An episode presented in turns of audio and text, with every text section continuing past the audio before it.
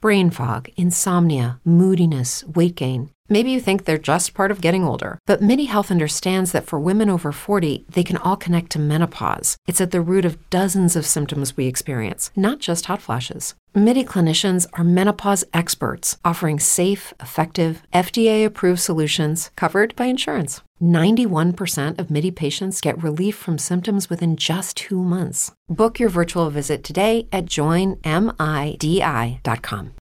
As humans, we're naturally driven by the search for better. But when it comes to hiring, the best way to search for a candidate isn't to search at all. Don't search, match with Indeed. When I was looking to hire someone, it was so slow and overwhelming. I wish I had used Indeed. If you need to hire, you need Indeed. Indeed is your matching and hiring platform with over 350 million global monthly visitors, according to Indeed data, and a matching engine that helps you find quality candidates fast. Ditch the busy work. Use Indeed for scheduling, screening, and messaging so you can connect with candidates faster. And Indeed doesn't just help you hire faster. 93% of employers agree Indeed delivers the highest quality matches compared to other job sites, according to a recent Indeed survey. And listeners of this show will get a $75 sponsored job credit to get your jobs more visibility at Indeed.com slash podcast. That's Indeed.com slash podcast. Terms and conditions apply. The podcast critics have spoken. Has this guy ever actually interviewed anyone before? And, Wow, that was long. and, I don't have time to listen. Very busy. sounds like this podcast isn't winning any awards anytime soon. Uh, he did win an award in 2011. Stop living in the past. What else with Corey Mann? Wherever podcasts are sold, Isn't it free? part of the Studio DNA Podcast Network. SIFPOP Podcast is recorded in front of a live internet audience. Live from a bunker in the heart of the Ozarks, a podcast that knows when you see dirty floors, you get to the mopper. When pictures are too big, you get to the cropper. And when you really have to go, you get to the plopper. It's SIFPOP. As opposed to Yeah. get to the I see, chopper. what, I see what you did. there. Welcome to Sif Pop, streaming live on Spreaker every Saturday afternoon or available to download later in your podcast feed, unless, of course, you're a patron. Patrons get perks. Patrons get those parts. I'm here at Dicer from YourMovieFriend.com. He's Andrew Ormsby from Flick Freaks. Ahoy. And each week we'll chat about movies, television, and whatever else from the pop culture universe is on our minds. That was possibly the best and worst Arnold impersonation Get to the chopper. that Uh, I've ever, I've ever heard. Uh, I'm excited. Uh, we're going to talk Predator. We've actually been talking Predator. If you uh, were there for the live pre-show, yeah. um, we talked to the original Predator, 1987, because I just saw it for the first time a couple weeks ago. Um, just one that has been in my list of shame for a while, so got a chance to check it out. Would you actually consider that a list of shame movie that you hadn't seen? or- sure, yeah, it's a very popular one. It's very popular, but when, I guess whenever I think of list of shame, I think of the more you know artsy. artsy films like. No, I think it's anything Yeah, that I a hadn't lot of seen people. Citizen Kane. Oh, that would be your list of shame. film, Yeah, Citizen Kane would be a list of shame, but I think anything that a lot of people have seen and loved. I Okay. think I think you can consider like uh, it's it's to my shame that I haven't seen The Predator. It's one I should have some information and knowledge on. There have been several sequels, like you know, it's a part of pop Yeah, culture there have. consciousness. Uh, so I did get a chance to see it, and we talked about it in the pre-show. If you are a supporter of the podcast network uh, at the Patreon, uh, that will show up in your feed, and you can listen to that. It'll be a lot of fun. But we're going to talk about the Predator 2018 Yeah. as well as uh, a nice a nice deep category. We did a letter category today for best ever challenge. So best ever movies that start with the letter P. I Um, got a few. There are a few, although I like the deep categories because we can pick really like the best of the best. We don't have Yeah. to you know uh, dig deep because there's a lot of good ones.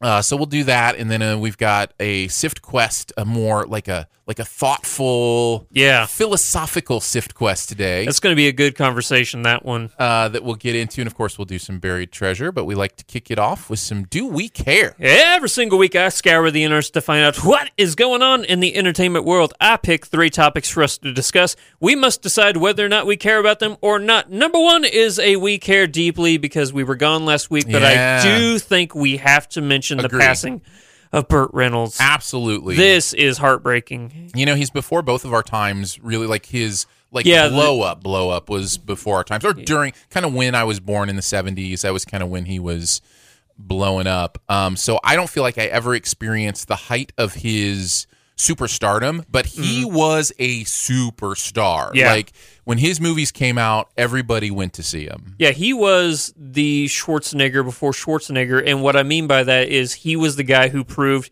you could be a big athletic guy Yeah. and still be an action star, you know? Like Yeah. he, he kind of gave us the action star in a way. In some ways, but he also gave us the idea that the action star c- could also be charismatic. Yeah. you know, could also be, you know, somebody that uh, it wasn't just big buff beat 'em up, but also had a tenderness to them and, you know, had a humor to them. Uh, I think, Oh yeah, you look at like Cannonball Run, the movie's hilarious. yeah, I think Dwayne Johnson is kind of trying to to pull that Burt Reynolds thing off. Now, obviously, he's a very different specimen. Yeah. Um, you know, Physically. back back then, athletes didn't look like athletes look like today. That's very they true. looked like normal human beings yeah. uh, for the most part. So so yeah, that's a little bit different. But man, Burt Reynolds was was absolutely incredible. I think for our generation, generations further, Boogie Nights is probably the thing that most Probably people re- remember. Boogie Nights is what I consider his best movie. Yeah, remember him for and But he also um, did, you know, did you ever see Deliverance? well yeah that was that was his first kind of real breakout role. Yeah. Um. So yeah, It's a messed up movie. it's a very messed up movie. Yeah. Yeah. But he- oh, yeah, I'm Smokey gonna and miss the that guy. Bandit Oh, and yeah. Cannonball Run, like you mentioned, all that kind of stuff. He he did a lot of amazing stuff. So yeah, I think it's very valuable, even though it's been a week since we didn't do a live show last week. I think Yeah. it's I think it's valuable to bring him up. So thank you, Absolutely. appreciate that. All right, number two. Henry Cavill is saying, in all likelihood, he is done playing Superman. With this news, and Ben Affleck always teetering back and forth whether or not he wants to continue to play Batman. Yeah. Can we please kill the E DCEU? I think I think you care. I I sense some some care and concern in your voice, yes. Andrew. Do you care, Aaron? Um, I'm almost to the point where I don't. Uh, It's just so annoying. Like the whole thing is just so. It's almost sad to me. Like there's a there's almost a sadness to it because, and I think it even with Cavill, it even goes deeper for me because I feel like he could have been an amazing Superman, and in some ways he was. I liked Man of Steel. I don't love Man of I'm Steel. right with I you. liked it. I, I'm right with you. And the issues I have with Man of Steel are the issues that have, in what I would say, destroyed DC's attempt at an expanded universe, which is I don't think they understood how to make us care about that universe. I don't think they understood why we care about Superman. Um, I, I think they were afraid of the Boy Scout thing, but that is Superman. Like, Yeah. make him optimism, make him patriotism, make him like you see what Marvel's done with Captain America, right? Yeah. Captain America is the Boy Scout. He's optimism, he's patriotism, but he has darkness in him, and it's been allowed to, uh, I, I- or darkness around him, maybe is a better way to Yeah, say you that. look at like uh, Winter Soldier. you Yeah, know? or even you look at Infinity War and the bearded Captain America and the grizzled Captain America. They've allowed that to develop depth Mm-hmm. in the in that in but gave him the introduction we needed of you know that Boy Scout America, you know, kind of thing. And I think that's to me that's beautiful. That's human. But they didn't give Superman in the DCEU a chance to be that, Mm-hmm. and I think that has really hurt everything uh, throughout it. So yeah. yeah, I, I'm with you. Uh, just Kill it. nail, nail, put a nail in the coffin. Move on. Um, if you want to make Wonder Woman movies, if the Aquaman movie's good, and you want to make Aquaman movies, that's fine. Let the People have said they actually enjoyed Aquaman and test screenings. So well, let just let it develop naturally. Then, Yeah. you know, make movies about your characters that people are going to find interesting and fun and want to see. And then, when you've got a, a you know, uh, a fandom base for these different characters, then put them together in something. You Yeah. know, like don't try to force it. uh, this isn't the next Do We Care, but John Hamm says if Ben Affleck is out as Batman, he says he would like to do it. Oh, he's like putting his own name out there? Yeah, That's cool. yeah, I kind of like it when actors do that. I think there's a tendency to be like, how dare he, you know, think that he can be the next Batman? And I'm like, I think it shows passion. I do too. Exactly. I I kind of I kind of enjoy that when actors are like, I'd like to take a shot at that. Yeah, So I mean, right now, I'm not saying this from a financial standpoint, although I totally get it. Being a superhero right now is like the big thing. Yeah. And you can still do really good work whenever you're a superhero. You look at people are like, oh, Benedict Cumberbatch is- is going to be a superhero. He's great as Doctor Strange. Oh, he is. He really is. Not like just great as a character. The performance he's giving is like on par with what you'd expect from him in Sherlock and Yeah. stuff. So And I think you look like Chris Evans done some interesting work outside of you know the Marvel universe. I think as an actor, in, more than ever, you can do these big poppy, pulpy kind of fun things, Yeah. and also still have the ability to step back and do something smaller or something more interesting to you or whatever. Um, so yeah, no, I I, I agree. I, I think it'll be interesting to see, but I I'll take it one one piece of news at a time. You know, yep. so All right. Finally, this is really just for me. Um, c- just because I know me and I know you. Uh, Halle Berry will star and direct. I think this is her directorial debut in an upcoming MMA film titled Bruised. It's about her. She was a former fighter who is going to now take on a rising star while simultaneously trying to keep her destroyed family in order. It's pretty much all the Rocky sequels, except it's now MMA. I'm excited about this before you say whether or not you care or not, because A, it's MMA, and I am excited to see another female fighting movie. Like, uh, I think the last one I really enjoyed was A Million Dollar Baby. What was the one that was that actually used an MMA star? It was a Soderbergh movie. I was was it Haywire? Was Haywire. it called Haywire? I Haywire. really liked Haywire. Yeah. Um, I'm not necessarily. This isn't something I'd be like, oh yeah, like I'm interested in this news. It, it falls in that category of news where I'm like, okay, let's you know, let's Wait and see. Yeah, let's wait and see. I'm intrigued by a directorial debut, as always. Yeah, So, yeah. I'm I'm always intrigued to see what what people do when they get behind the camera. Mm-hmm. Kind of what artistic you know streak comes out in them. So it'll Mm-hmm. be interesting to see. Is there any kind of release date, anything like that? And in, in it the hasn't news, or even enter pre production, so I'm assuming it's Just not kind of going to like be till a- next year. announcement that this is kind of happening. Exactly. All right, cool. That's going to wrap it up for Do We Care? Go get it, Halle Berry. Yeah. Do your thing. Uh, all right, let's talk about the Predator. Tell me about the mission. Did you see anything unusual? It's above our pay grade. Do I get a cookie now? Look, I get it. Something went down in Mexico. Nobody wants any witnesses. We need to know if you and your men pose a threat. We're Rangers. The Predator. From the outer reaches of space to the small town streets of suburbia, the hunt comes home. The universe's most lethal hunters are stronger, smarter, and deadlier than ever before. When a boy accidentally triggers their return to Earth, only a ragtag crew of ex soldiers and an evolutionary biologist can prevent the end of the human race. I have a lot of problems actually with that description. I think there are flat out lies in that description, but uh, maybe You we wrote it, didn't you? No, I didn't. Oh. Uh, I always get my descriptions from Wikipedia, Oh, okay. like the press release kind of descriptions. And um, perhaps when we get to spoilers, we'll talk about some of that stuff. Yeah. But let's talk about the Predator. Let's start uh, how we do. Did you like it, love it, dislike it, hate it, or it was just okay? Okay. I'm Just gonna okay? No, say I'm gonna say I thought it was okay. Leaning towards didn't like it. Okay. Yeah. I'm actually okay leaning towards liked it. Okay. Um, But I, need to say this. This is a terrible movie. this is a terrible movie. in many ways, yes. this is like, a terrible It's, it's movie. one of those movies. Let's just start here. It's Yeah. one of those movies where it's like if you just if if you were to do the and this this will kind of bleed into our conversation later about objectivity and subjectivity in art. Yeah. If you are looking at at um, objectivity in art, like what makes movies good scientifically, right? Yeah. This is this is a horrible. This is movie. beyond it's- atrocious. Yeah, this is made very poorly And it's Shane Black. but it's one of those movies where you s- there are still moments of magic. Like there are still moments you watch and you go, "Oh, I think I get the kind of movie this wanted to be. I think I get what they were going for." And when those things are working, you're laughing, you're having a good time, you're interested, but they are few and far between because the movie is so poorly put together yeah. that it's hard to get into any kind of extended enjoyment of what's going on. So um, there was enough of that stuff is why I I go with a C plus, not a C, and pro- and you go with a C minus. I'm guessing kind of in that range. Yeah.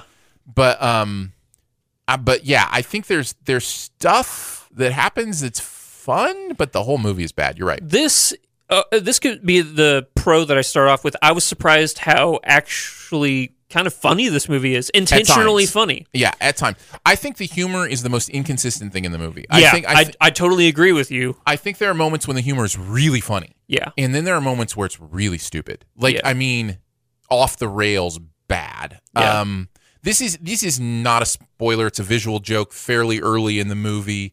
Um, there's a, a school sign that says "Welcome teachers and students," STDs. but they they abbreviate students STDs. Yeah. That's not funny. No. because it's not real. Nobody makes that mistake.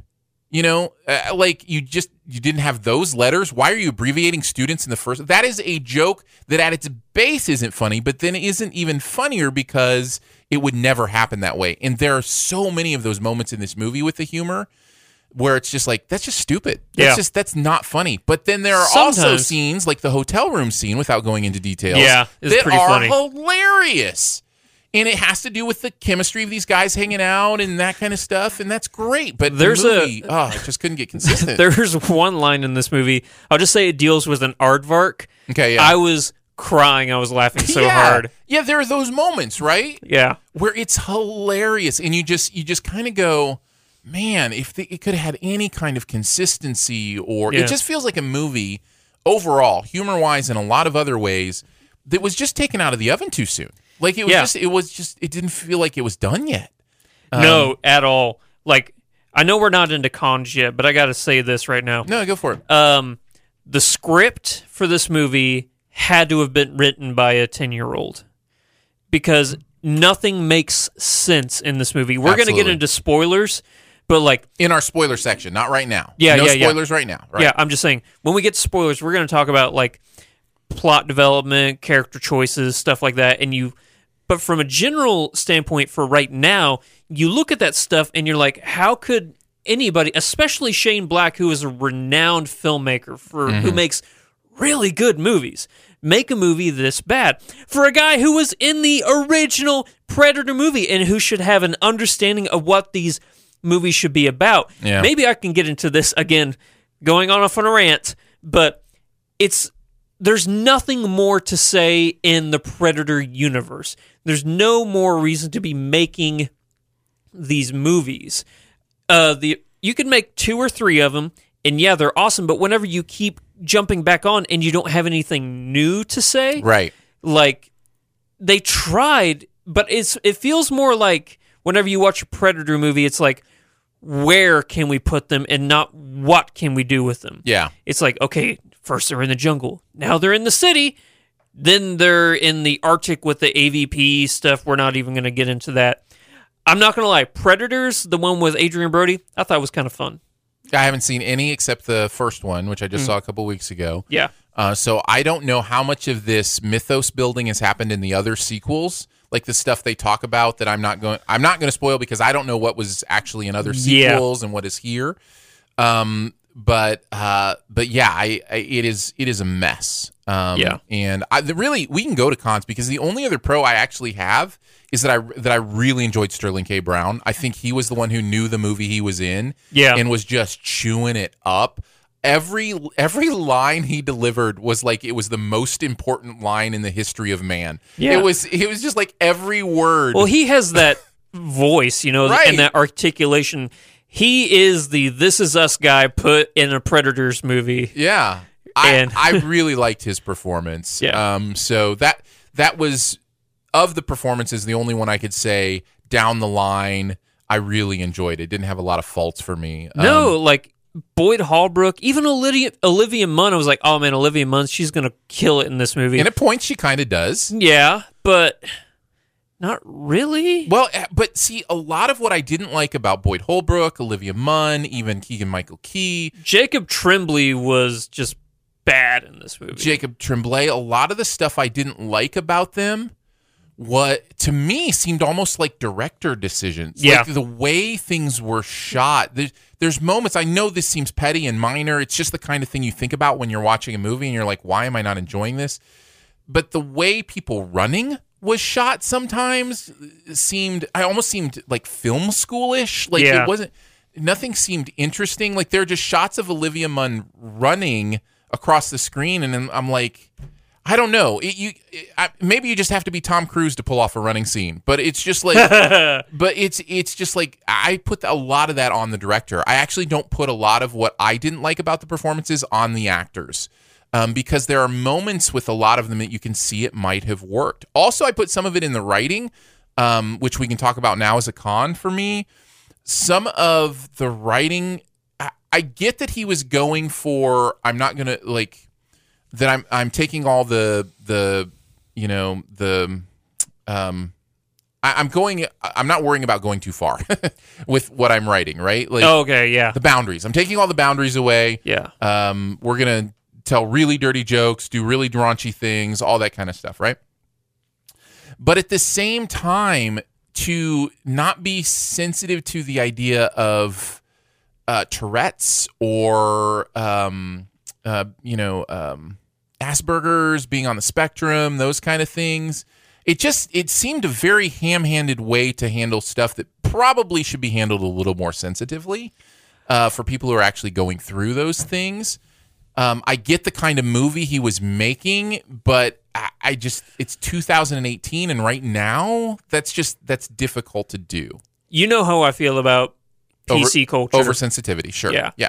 I'm totally against it. But there are points in this movie where I'm like, uh, that's not the way.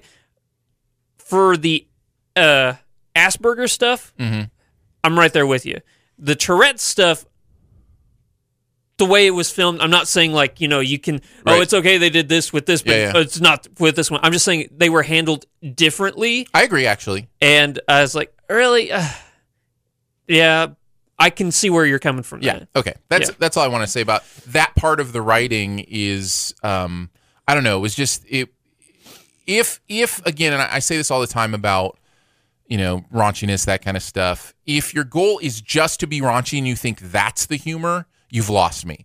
If you are clever and interesting, whether it's raunchy or not raunchy, that's what I appreciate. You know, that's what I can, you know, laugh at or think is funny or interesting or clever. You know, like clever is so much more powerful to me than just, you know, throwing out a dirty joke because it's a dirty joke. Yeah. You know? No, that's exactly what this movie did. Is like, oh, we can be vulgar right here. Let's do it. Yeah, exactly. Yeah. Uh, what what other did you have any other pros you wanted to mention before we just tear apart the rest of the cons? Uh, no. we've mentioned I mean we've mentioned most of the stuff I wanted to touch on. You mentioned how this movie is uh, to me it was like it wanted to do a million different things and didn't know how to do any of them well. Yeah. You know, it just kind of jumped from thing to thing. Placed there were times where I was like, "Wait, how did that character get here?" Yeah. Like, what, he was just here. Like what what happened in between this? Uh, you know, there just it seemed like I it had a was lot of missing- problems with like, how did they know this? They weren't there. Yeah. Yeah. A lot of that stuff. So- um, yeah, it was it was a mess in that way as well. Uh, it also is pure sequel bait. Um, the, Uh, I not, I am so yeah not just the way it ends, which the ending is horrible. horrible and just about as sequel baity as you can get. I even mean the whole movie doesn't take time to say any any inter- interesting thing enough in the story that gets resolved in any kind of interesting way. The whole movie is just setting up these characters Yeah. and this idea without any real kind of uh, I don't know. There's there's nothing to it beyond oh let's go back to this world now and you know see more predators. It's just like I don't know. I just didn't find any reason to get excited about what the movie wanted me to be excited about. Yeah. There's a scene with Olivia Munn in this movie that I felt was purely I don't want to say pornographic, but they just Well, it certainly wasn't anything pornographic. but I mean like they pretty much Well, like the violence was pornographic, and if, I mean, if you take Yeah. the literal the literal term pornography, Yeah. we think of it as meaning only sexual, but Yeah. you know, I think there's like there's a scene with her i- where like, hey, we can get her out of her clothes for a scene. Let's put it in a movie. Gratuitous. Yeah, gratuitous. Like Yeah, yeah. why? It, it made and me it wasn't feel even uncomfortable. Well, and it it wasn't even explicit nudity. no, they didn't. But you know, it was the feeling. You know, like Exactly. really, you're gonna do this just because you can. Well, it feels icky, and it feels even ickier knowing that the movie has been haunted by the fact that Shane Black put one of his friends that was Yeah. a convicted sex offender in the movie. Olivia Munn has come out later and talked about good for that. Mm-hmm. her on that. front, though. Yeah. and good for her for challenging her male co-stars to Yeah. you know stand up for her too. Um, so that added to that It's makes just a shame it's not a good movie. it, it makes it feel even you know a little bit ickier. But Maybe you're right. that's It- why. it, it just it felt very gratuitous. It was like yeah, it was as if yeah. I guess we can't without spoiling a, Yeah. a story beat. Maybe we'll talk about that more in spoilers. I'm not sure. There's so much yeah. that we could talk about in spoilers, but um, but It- yeah, I get what you're saying. It was fun Totally. seeing Jake Busey in the movie because his dad Yeah. was in Predators 2 or Predator 2. Yeah, it was. Um, I didn't realize that. That's interesting. I wonder if maybe that was part of the crowd reaction. I'd be interesting to hear. Oh, when what you kind of said- what kind of crowd you saw it with. Um, There was like two other people in the. there were theater. about thirty people in the theater. I Really? saw it in IMAX. Um, so, but for the most part, the response from the crowd was actually really good.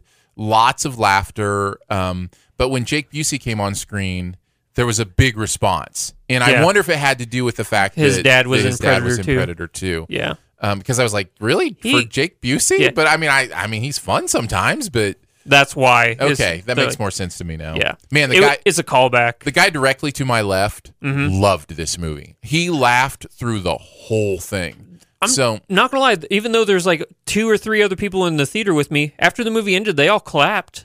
yeah, Yeah, they're like, "Woo, yeah!" I'm like, "Oh, I'm glad you liked a movie." Yeah.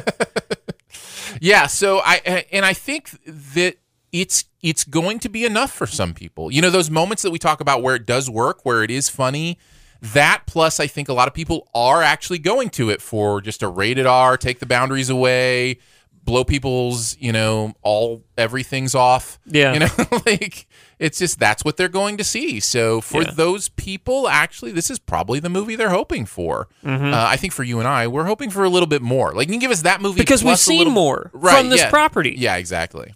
So yeah, I think you're right. Yeah, I j- I think Predator, the Predator franchise, is best served when it's minimalistic. Like Well, that was the original. that's what I'm saying. Like whenever you try and add too much backstory and depth, I think you hit on this. I don't know if you hit on it in pre-show or if you hit on it earlier, but like whenever you just have the predator doing predator stuff and you don't have to have this really weird plot and extra Yeah. stuff, Yeah, we talked about that in the pre-show. yeah. Okay, yeah. Don't add. It's not necessary. Same with uh, Alien franchise. Right. You don't need. Maybe that's why I hate the Prometheus and uh, Alien Covenant so much. Yeah. It's just I don't need all this stuff. I actually respect what they're trying to do with the mythos of the Alien franchise much more than I respect what they're doing with the mythos of the Predator fr- uh, franchise. Yeah. Um, there is the backstory they try to add here doesn't even matter. That's my problem. Like they're Yeah. they're they're trying to add backstory just for backstory's sake because it inform it does not inform the story in any interesting clever or thought provoking way. Uh, whereas with the alien backstory they're trying to add, they actually are trying to do something clever and interesting and thought provoking, especially. Now, whether they succeed on that, you know, there we can definitely argue about, but they are at least attempting something thought provoking with what they're adding to the mythos of the alien movies. Here, they're not. Here, they are just adding backstory for backstory's sake, and it's Yeah. obvious and it's shallow, and there's nothing interesting about it to me. So, Yeah. so yeah, I didn't appreciate that part of the movie either. Yeah. Anything else? No, I'm done. Yeah, that's about it. Um, uh, Although I will say, whenever I am really excited to get into spoilers to tear this apart even further. there are very specific moments. I think of very specific humor moments that I want to mention that are just like, really, that's funny. Um, there's a moment towards the end of the movie that I think is supposed to be both funny and emotional that I think fails on all levels and was possibly the worst thing I saw in the entire movie. Um, there's some meta stuff I want to talk about where the movie is kind of talking about itself. That some of it worked, some of it didn't. So I'm I'm right with you that it's almost the specific things are mo- almost more exciting to talk about in this yeah. to really kind of drive those points home. So uh, that'll be a separate episode in your feed that we will talk spoilers for Predator. But for now, let's move on to the best ever challenge. Uh, this is where you na- we name the best movie ever in a category.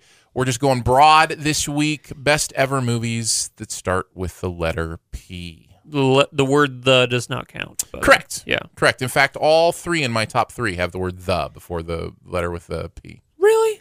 Yeah, really. I don't believe you. the, I think there's a movie that that you know that I love. Yeah. That you think I love more than it's uh, that's not in my top hundred actually, um, but that I do love, but it just it hasn't gone higher than others. I think I know exactly which movie you think I have in the Probably. in the in the top three. All right. Uh, do you want to start off with your number three?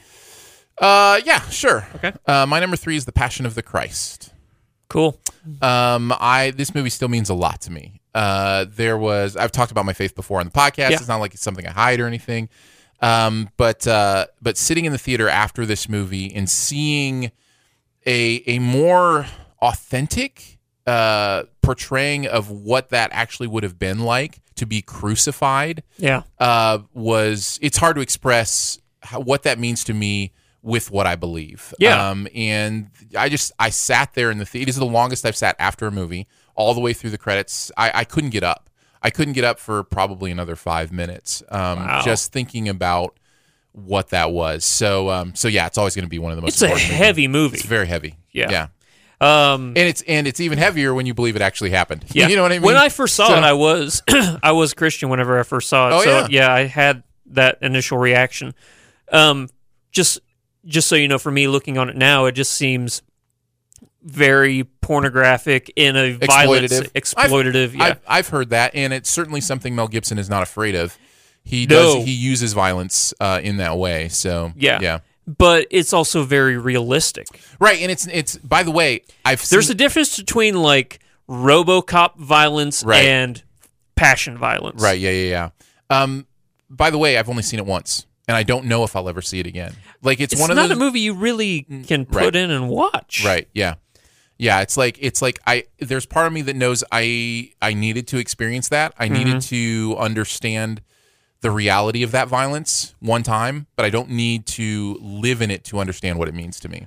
I'd be curious to find out what DVD Blu-ray sales for that movie are. That's an interesting thought. Like, would you buy that DVD? Like, Yeah. oh, I want to watch that Right. again. Yeah. It's interesting. Yeah. I don't know. All right. Uh, but that's my number three. What do you got? I'm gonna get trumped, but I'll just go ahead and say the Prestige. Yeah, I have it at number two, so we can go ahead and talk okay. about it. Yeah. Yeah. Wow. Yeah. So good. So very very good. it, uh, best magician movie ever. And I think you've said this. You think it's Christopher Nolan's best movie. oh, I yeah, absolutely. yeah. feel I'm like still it's going to go Nolan's with The best- Dark Knight, but it's number two as far as Christopher Nolan I, movies. it is it is one of those movies too, and I think what I love about it, there's something I give a little bit of extra little bonus for a movie that is just a great story told fully that doesn't need anything else. And we live in such an era of expanded universes and sequels and IP and property that I just give a little bit of bonus to a movie that's just like, nope, this is the story. It's all right here, and The Prestige is definitely one of those. yeah, no sequel for The Prestige. What would the Prestige 2 even be? And why would it, uh, like, you know what I mean? Like, if somebody tried to do that, I would seriously question their sanity. like it- The it- Titanic too. Yeah, like, it makes no sense. Yeah. So, um, so yeah, The Prestige is, is one of those movies. Uh, it's one of the movies you'll hear me say is a perfect movie. And what I mean by that is it does exactly what it sets out to do and it does it in the best way I can imagine. So, yeah, You're missing a button. thanks. Yeah. Um yeah, I will totally agree where while I think that The Dark Knight is far more entertaining, like I have a w- lot more fun with it.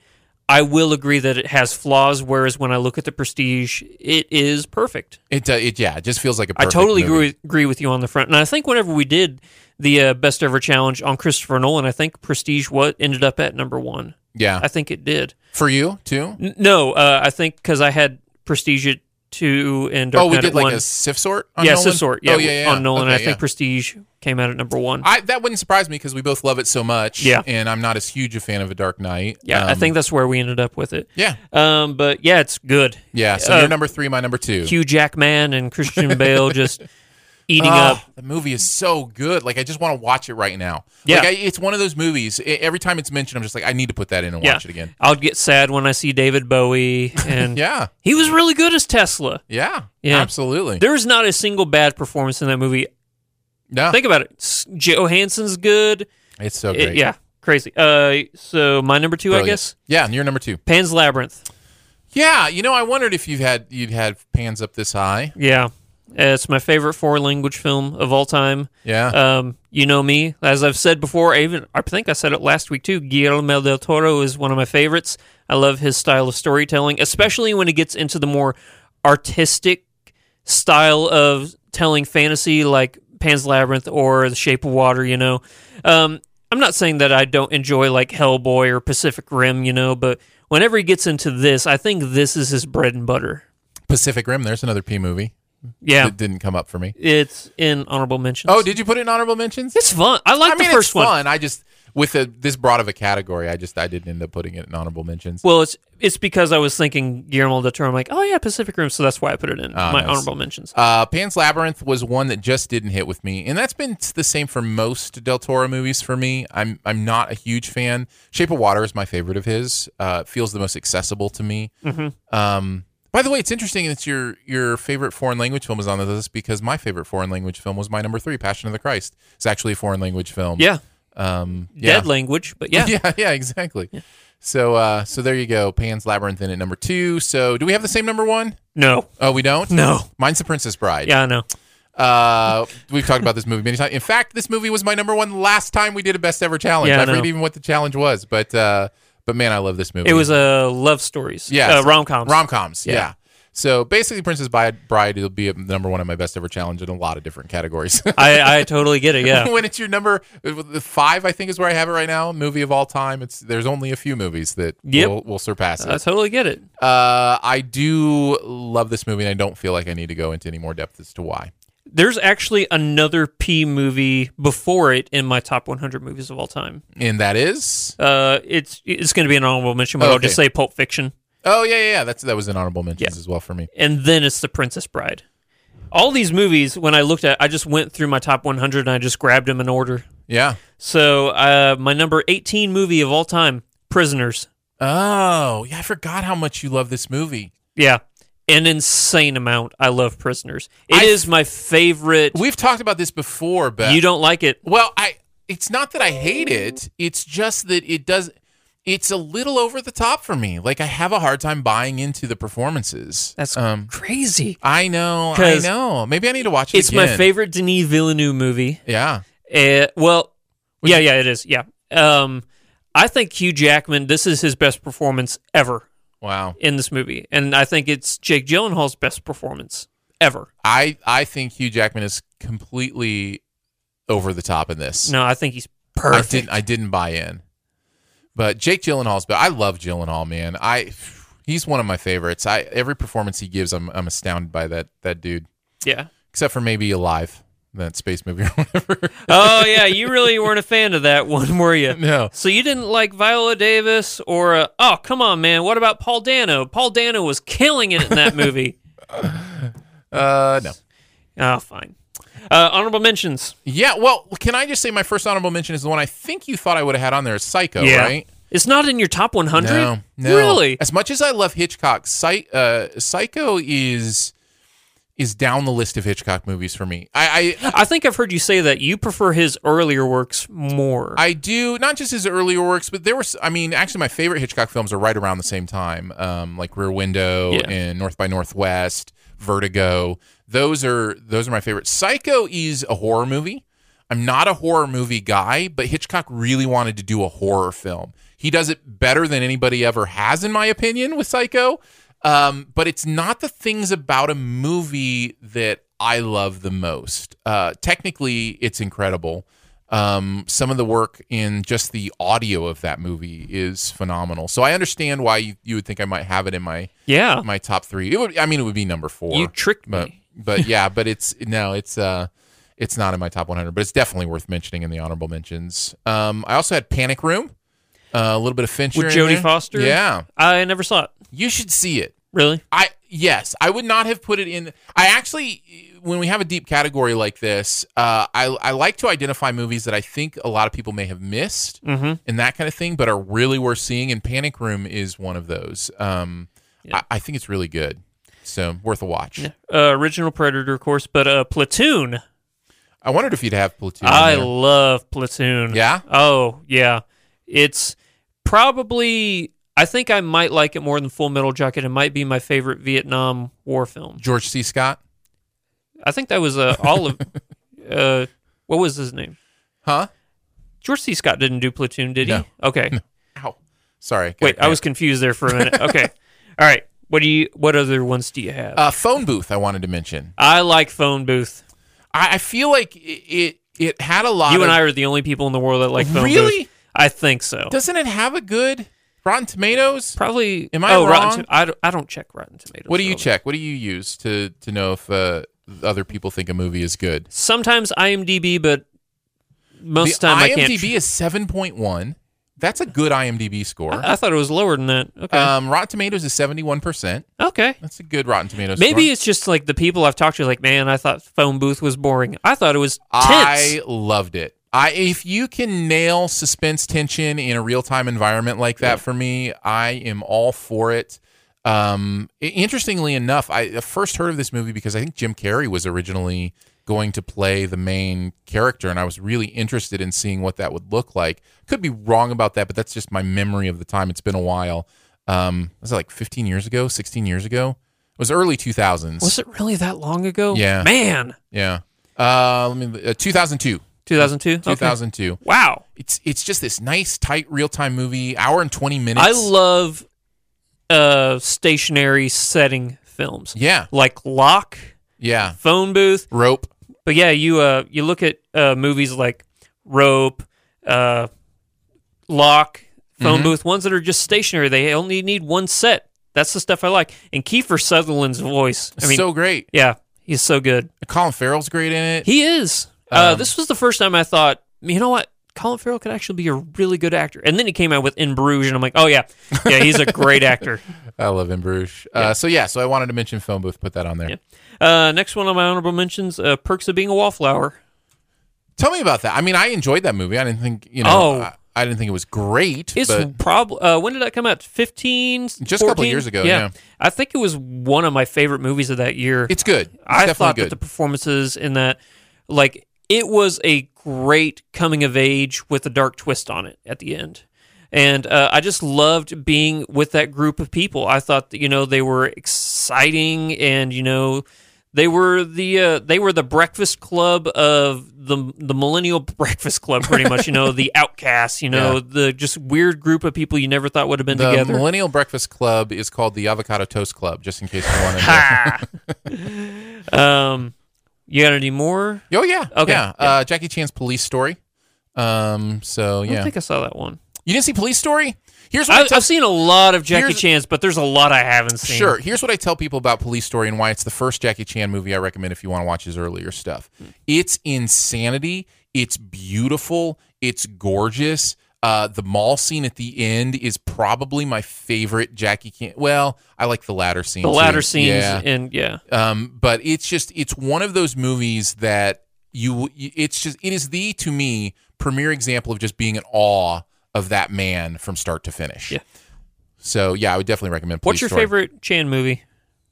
Um, probably Police Story. Police It's Story? probably the one I, I recommend the most. Nice. I'm gonna go Rumble in the Bronx. Yeah, that's that's definitely up there as well. Yeah. But um, but yeah, so I wanted to mention Police Story. Um, a movie that I like, but for some reason I don't hear a lot of other people who have either seen it or just don't like it, and that's Painted Veil. I don't even know. I don't even know if I know that movie. Uh, Edward Norton and uh, Naomi when, Watts. when did it come out? 2008. The Pain. So it's very, about a decade ago. yeah.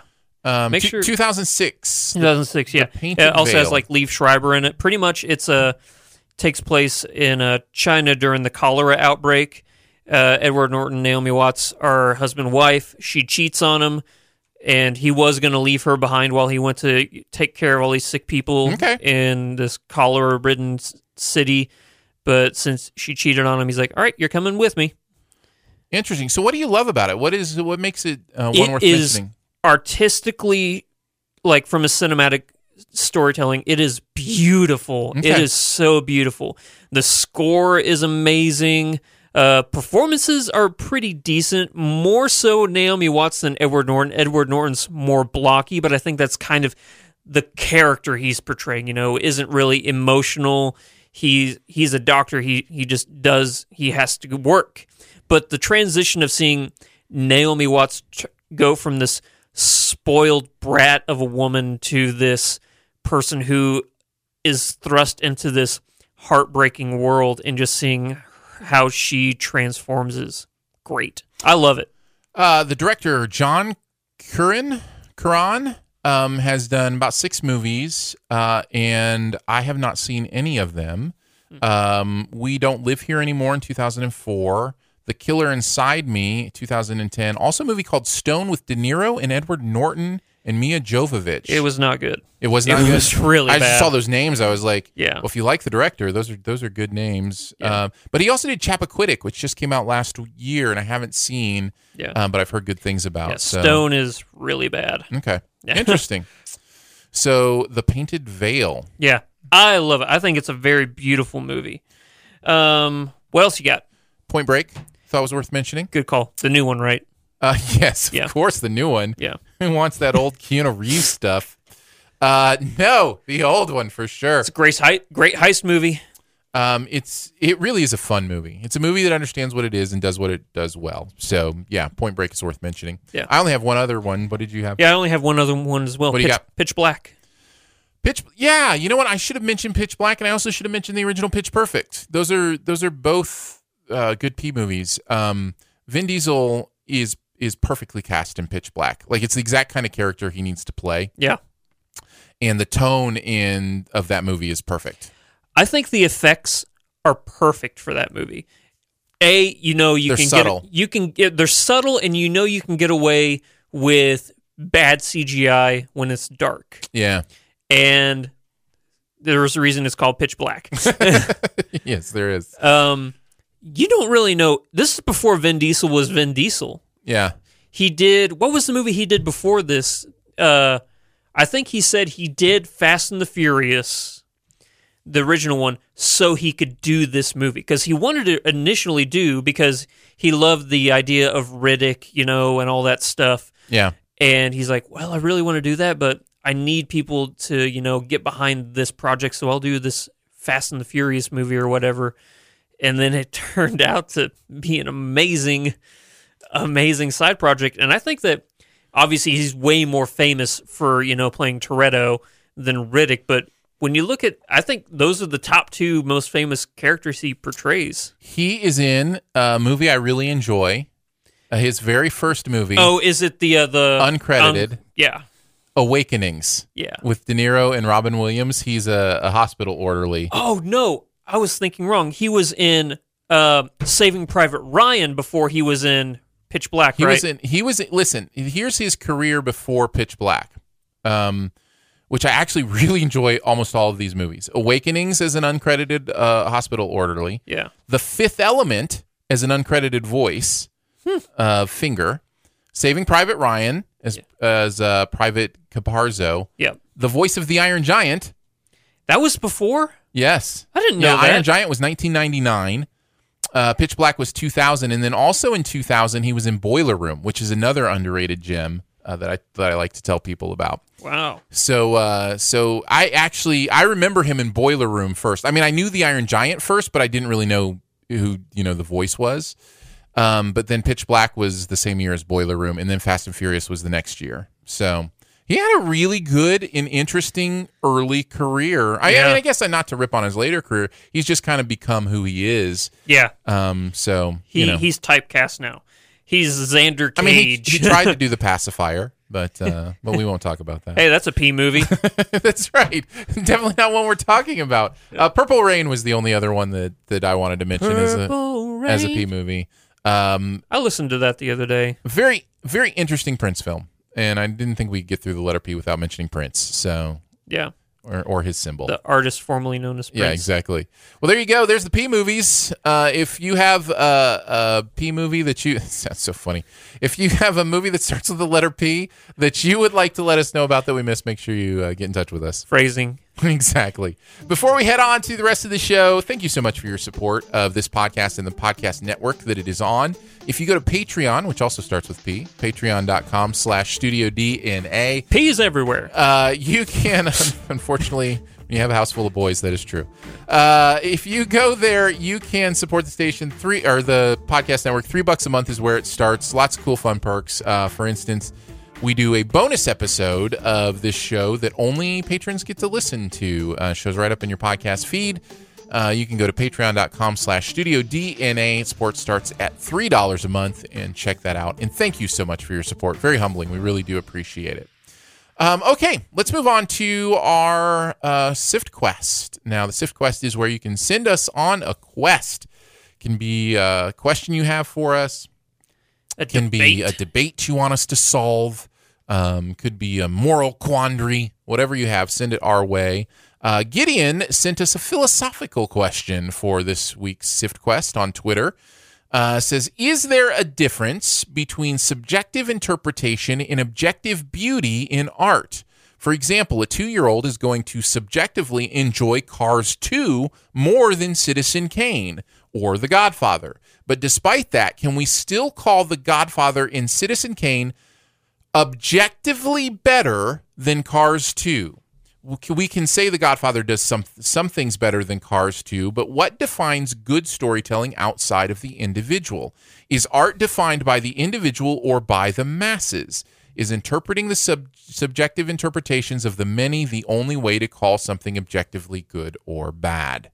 What a great and deep question, Gideon. Uh, we're going to get into it just a little bit. Andrew, why don't you give us some first thoughts when you heard this question? So initially, whenever I first heard it, by the way, yes, I totally agree. Gideon, amazing question, and it's going to spr- spark a very lengthy debate, I imagine.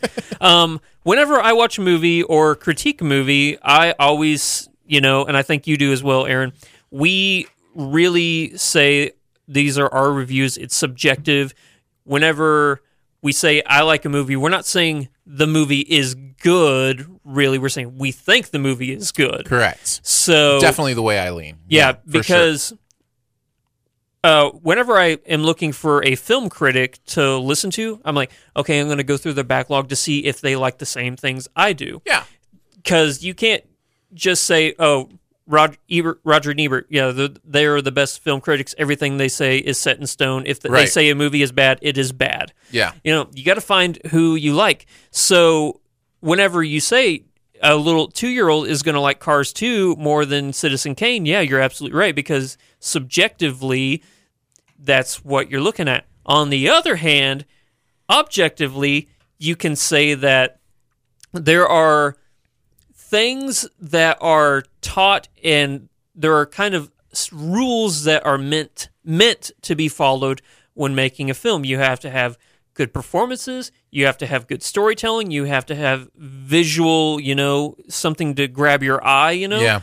so yeah there are things objectively that you initially are looking for whenever you are s- watching a film and if they don't follow those rules or you know they don't spark new interesting things then yeah you could objectively say a movie is bad but i would say that a subjective viewpoint will always outweigh an objective viewpoint I lean very, very heavily towards the subjective interpretation of movies. Yeah. Um, it is that I mean that's just more fun. It's more fun to interact with uh, content, movies, television, whatever, when you're talking subjectively. yeah It's it- like if you want to make it a math equation, I'm out. Like I'm just not interested. there's no If- passion in there yeah, if you're sitting with a, a pen and paper and, you know, counting the number of times a story is distracted by a certain element, not only do I think uh, you're doing it wrong,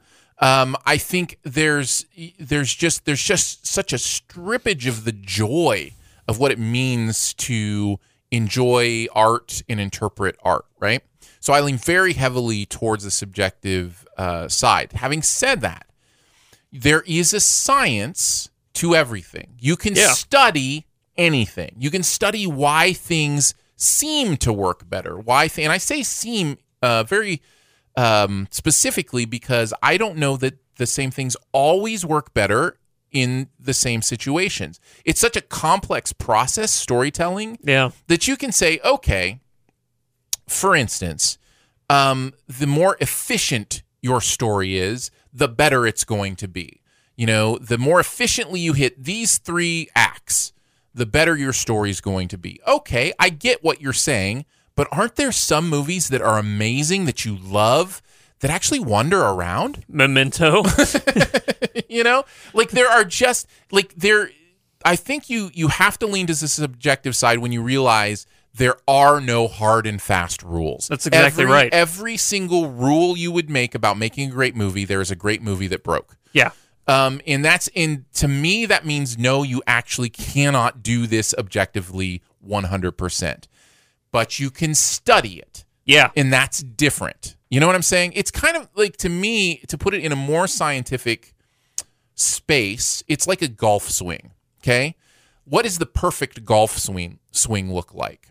Right. Well, we know scientifically about the arc of the ball, the you know the angle you should hit it at, those kind of things. Right but how you get there with the backswing, there's it's so complex. There's so many different things to be thinking about.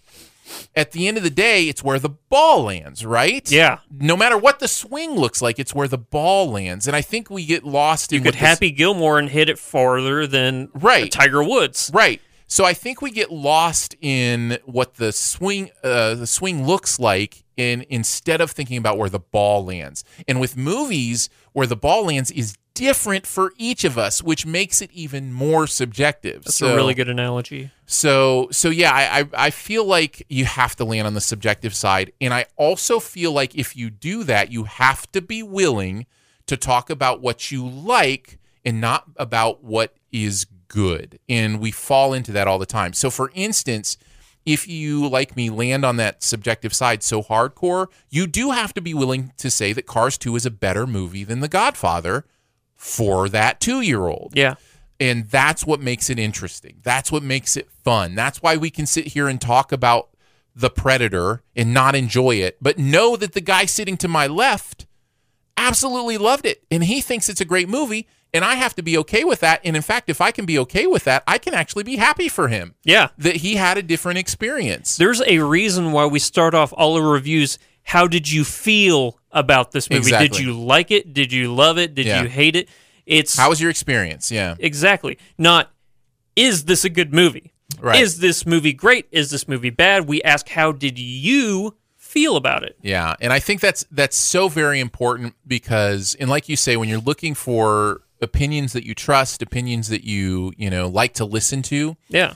there. Are, I mean, there are several reasons why you might like to listen to them, but one very important one I do believe is uh, the trust level, the trust of oh, I see movies in in a lot of the same ways this person does Yeah. um, and that is a big one. No- You know, entertainment, all that kind of stuff is good too, but you know, for the most part, I think we like we like to know there are others who see things the way we do, and that's kind of what it comes down to. Um, I love that movies are subjective. I love that art is subjective because, and I was just thinking about this thanks to this question, Gideon, uh, which I love. I love that because movies are suggestive, uh, um, are subjective, that they teach us how to have discourse, right? Because in a world where we're more and more separated from each other by what we believe, we are more and more forgetting how to have positive, fun, interesting discourse with each other. It becomes very negative. It becomes, you're wrong, I'm right, here's why.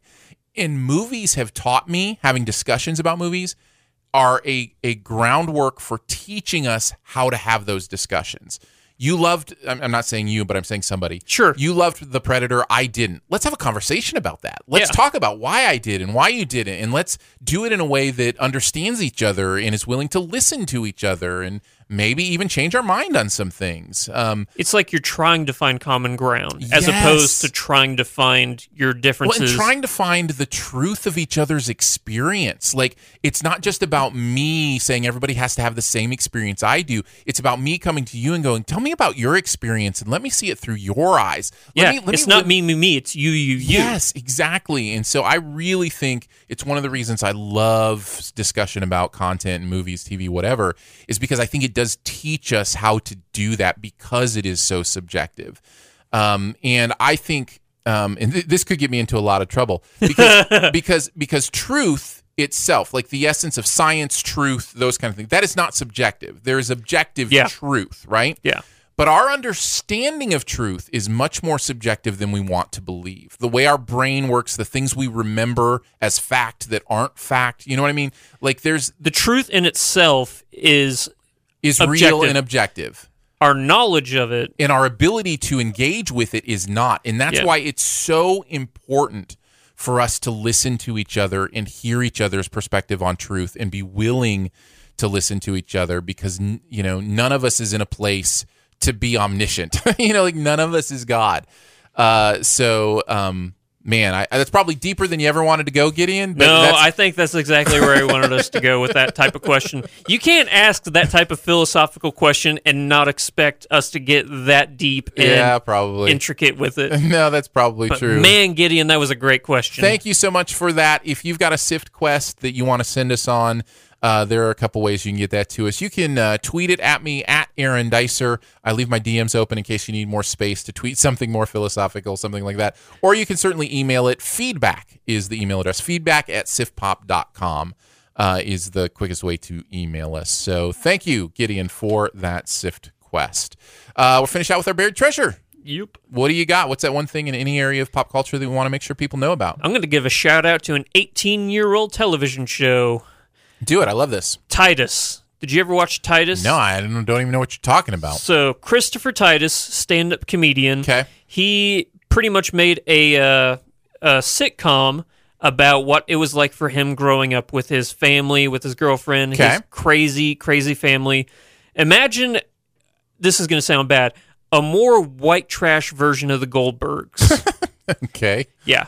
Uh, white trash in a sense of like, you know, they weren't the common family, you know, divorced father. You're gets talking mar- like my name is Earl, kind of. Yeah. ish? Okay. um, I think this show is one of the, it's one of my favorite shows ever. It ran Uh, for two seasons. It looked like. Oh uh, no, three three seasons, seasons. yeah. Three seasons. Yeah. Uh, it had like Stacy Keach, who was an amazing actor in Mm-hmm. it. Um, then you had like Zach Ward and Cynthia. Is it Waitrose? Watrous, I yeah, think. Mm-hmm. Watrous. Yeah, I remember her from uh, Lost. Uh, it's just such a fun show. The chemistry between all of those people is what you look for in a sitcom. Like, I'm gonna go hang out with my friends now. My friends are gonna get into some trouble, and I'm gonna hope everything is okay for them. and I know you hate this, but it, or hate this hates a strong word. I know you don't like you know uh, laugh track sitcoms. I do not. It is a laugh track sitcom. Okay. A little grace for something that came out 15 years ago, but yeah, Yeah. yeah. Titus, I'm glad you mentioned it, man. Yeah, you can watch every single episode on YouTube. Okay. So there you go. Good to know. Um, I wanted before I do my buried treasure, uh, I'll just quickly mention a bury it, uh, not treasure. Um, Bury it? I don't know.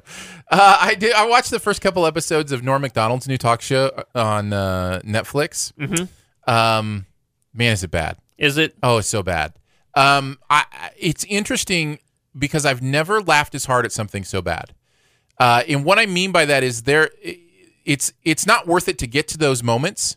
But there was one. It's kind of like the Predator, like we talked about today. But there Yeah. was one moment in his interview of David Spade that it got so bad, like it's put together so poorly. Is it cringy? It's cringy, and it got so cringy that I just like I lost it. Like I just started la- I started giggling and laughing because they're just like David Spade spends the whole first episode like are is this seriously the show? Like is this what we're doing? And it's just it's it's just put together poorly. There's no organization to it. It kind of it's a show I think is going for um uh, forgive me because this demeans podcasts in some way, but kind of a podcast aesthetic where it's like it doesn't matter if you kind of wander and talk about different things and you know that kind of stuff and you know the maybe the quality's not that great, but we're just sitting and hanging out. And if you want to watch Norm Macdonald and David Spade sit and hang out and tell stories, then you know that kind of thing. But it is it was so cringy to me uh, that I just I did not enjoy it. And the second episode was Drew Barrymore and it was even worse. And I didn't laugh much during that one, but So here's the thing. Day, or, uh, Norm MacDonald is one of the funniest people alive. when he was doing Update. Yeah. I loved it. Yeah. I thought his I thought what he did on Update was so hilarious. Uh, hey there, guys. Yeah. uh, I think he's hilarious. I can't see him as an interviewer. I don't Try- see he I mean, has. I would be really curious to see what it is. One of those shows where I'm like, I'm curious what I hate other peop- cringe. I hate cringe. Hell, maybe I I don't know. Yeah, but maybe maybe if if you're really tuned in to Norm Macdonald's sense of humor, maybe maybe it does work. I don't know. I Like I- his I roast thought it of was Bob Saget awful. is one of the funniest things ever. oh really? I haven't seen that. But because he's pretty it's so meta he's roasting how people roast yeah, it, it's if you watch it and you realize that he's roasting the idea of roasting. Well, and I should also mention I am aware of also some controversy he's going through right now with uh, defending. I think Chris Hardwick and Yeah. talking about Roseanne and some of those different things. So I am aware of that as well. I don't. For me, that doesn't necessarily play into how I'm talking about the talk show. That's not what I'm talking about. I'm talking about the actual content of. I his think it talk was show. more Louis C.K. and Roseanne as Yeah, it opposed was- to Chris Hardwick. Yeah, the Chris Hardwick thing was a throwaway mention. Yeah. Um, but yeah, the Louis, I think specifically the Louis C.K. thing was was uh, probably the specific thing. But yeah, anyway, so I wanted to mention that before I give out my actual buried treasure, which I love. kidding with Jim Carrey. Uh, I've only seen like the first ten minutes of the first episode. I this show is unlike anything that is on TV right now. The tone of it, and I think it's um, uh, Gondry who pulls this off, is so Michelle Gondry. Yeah, yeah, yeah. Um, just it's so I don't even know how to describe it, but there's nothing fast paced about it. It's it definitely lives in its world, and the world just feels very meaningful. And there's something about Jim Carrey playing this child. you He's like a know- Mister Rogers kind of guy, isn't he? Yes, uh, very, but very different than you know, like having just seen "Won't You Be My Neighbor" Yeah. and that kind of stuff. There's there's definitely some differences, but that is the idea. And you know, he has uh, lost a family member. I don't think that's a spoiler. I think it's part of the setup. And it's one of those things where understanding what it means to speak to children, but also be going through your own crisis and like I don't know. I find it I I find it absolutely wonderful. So um, I'm hoping it stays that way. Um, you know, usually I, I wait till I've seen three or four episodes to really say. So I'm I'm I'm kind of But you're in right now. I'm shooting early, but man, I, I really loved the pilot. So I think you can watch the pilot on yes, YouTube, Hulu, somewhere. YouTube. Uh, I don't know where, but yes, it is Yeah. available The- for yeah. you to watch. And then I think it is Showtime Hulu because isn't Hulu and Showtime they ha- they have a deal or something? they might. Although once the deal is final, final Hulu will be a Disney thing. Yeah. They'll own a majority of Hulu as well. So when is Disney going to launch their? I think they're supposed to do it in 2019. So I Really? think first quarter. I think sometime in the spring. I think they just need to make Hulu their thing. I, it's going to be interesting, isn't it? Yeah. Because at the end of the day, we're all, and this is obviously we're going off on a side here, but at the end of the day, we all just want we want to spend like maybe 50 bucks a month, 60 bucks a month for maybe four or five services, and get everything. Like you know, I mean, the I think I'm already paying that across all my different ones. right. That's what I'm saying. Yeah. So at the end of the day, why can't somebody figure out 50 bucks a month? Here's everything. yeah. Why can't we just have a centralized place? Make it happen, people. Come on. It's what the consumer wants. It's what we need. It's what's get gonna on happen. it. Uh, there you go. Congratulations. You did a you did a Sif Pop podcast. You did too. We're so proud of you. You listened all the way through. You're still with us. Yeah. You the best. Thanks so much for joining us today for Sif Pop. It is part of the Studio DNA Podcast Network. You can find out more about other live and later shows on the network by following us at Spreaker, either in the Spreaker app or at Spreaker.com slash Studio DNA. Huge thanks to uh, Andrew for coming by again today. Hey, thanks, buddy. Uh, where do you want people to find you online? You can find me at them Twitters and Instagrams at Flick Freaks. I post stuff. I'm at Aaron Dicer on Twitter and your movie friend on YouTube if you want to check out my reviews. Much love and gratitude to our Patreon supporters for giving monthly to make this show and others on the network possible. Support starts at three bucks a month, comes with some pretty fun perks. You can find out more at patreon.com slash studio DNA. Lots of ways to connect with us at the podcast. You can comment on Spreaker or email us at feedback at sifpop.com. And finally, if you're having a great time, your movie loving friends will probably like the show too, so make sure you let them know about it and that listening is much easier than immediately understanding alien technology and language. Uh, spoiler chat for Predator should be next up in your podcast feed, and we'll be back next week. Not 100% sure what we'll be talking about, but The House with a Clock in the Walls seems like the big release, but Hmm. I'll, prob- I'll probably do a poll. So if you want to follow my Twitter and let us know what we should talk about Maybe next week. the uh, uh, white kid Rick or something. Yeah, yeah. White Boy Rick will probably be on that poll Yeah. and uh, some other things. So let us know what you want us to talk about next week, and we will see you then. Bye.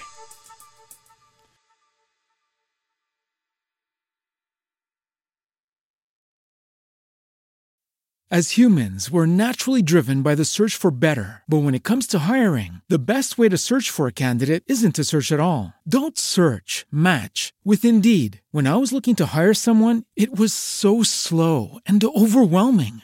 I wish I had used Indeed. If you need to hire, you need Indeed. Indeed is your matching and hiring platform with over 350 million global monthly visitors, according to Indeed data, and a matching engine that helps you find quality candidates fast. Ditch the busy work. Use Indeed for scheduling, screening, and messaging so you can connect with candidates faster. And Indeed doesn't just help you hire faster. 93% of employers agree Indeed delivers the highest quality matches compared to other job sites, according to a recent Indeed survey. And listeners of this show will get a $75 sponsored job credit to get your jobs more visibility at Indeed.com slash podcast. That's Indeed.com slash podcast. Terms and conditions apply.